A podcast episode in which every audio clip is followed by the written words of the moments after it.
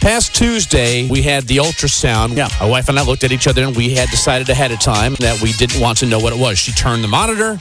She made a note in her log of what the sex of the baby was. We went on with the rest of the examination. We were about to leave and we looked at each other and do we want to know what it is? And we decided we did, but we didn't. We asked if she could write down the sex of the baby on a post it note. Yeah. And we took that note home with us. And I'm wondering, should I go home and open the note and find out what we're having or not? I'm thinking that we should. I vote no. I saw quite a few babies being born at Pekin Hospital when I worked there for a year, and it seemed like the parents in the room that knew the baby's sex just didn't have that certain joy and ecstatic wonder when uh, they came out. I right. guess there's something to that, but I can fake it. I mean, I, I really could. I think yes. All right, All Thank right. you.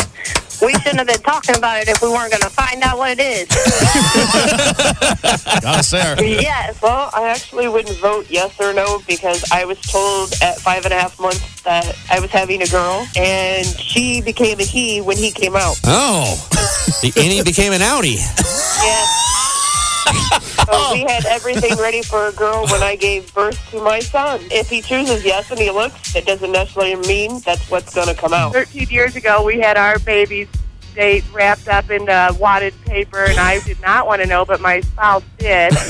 and so we kept it for the whole pregnancy. And when we went to the hospital and made it deliver, I let my husband open it up. So when we opened up the note, the note said, I don't know.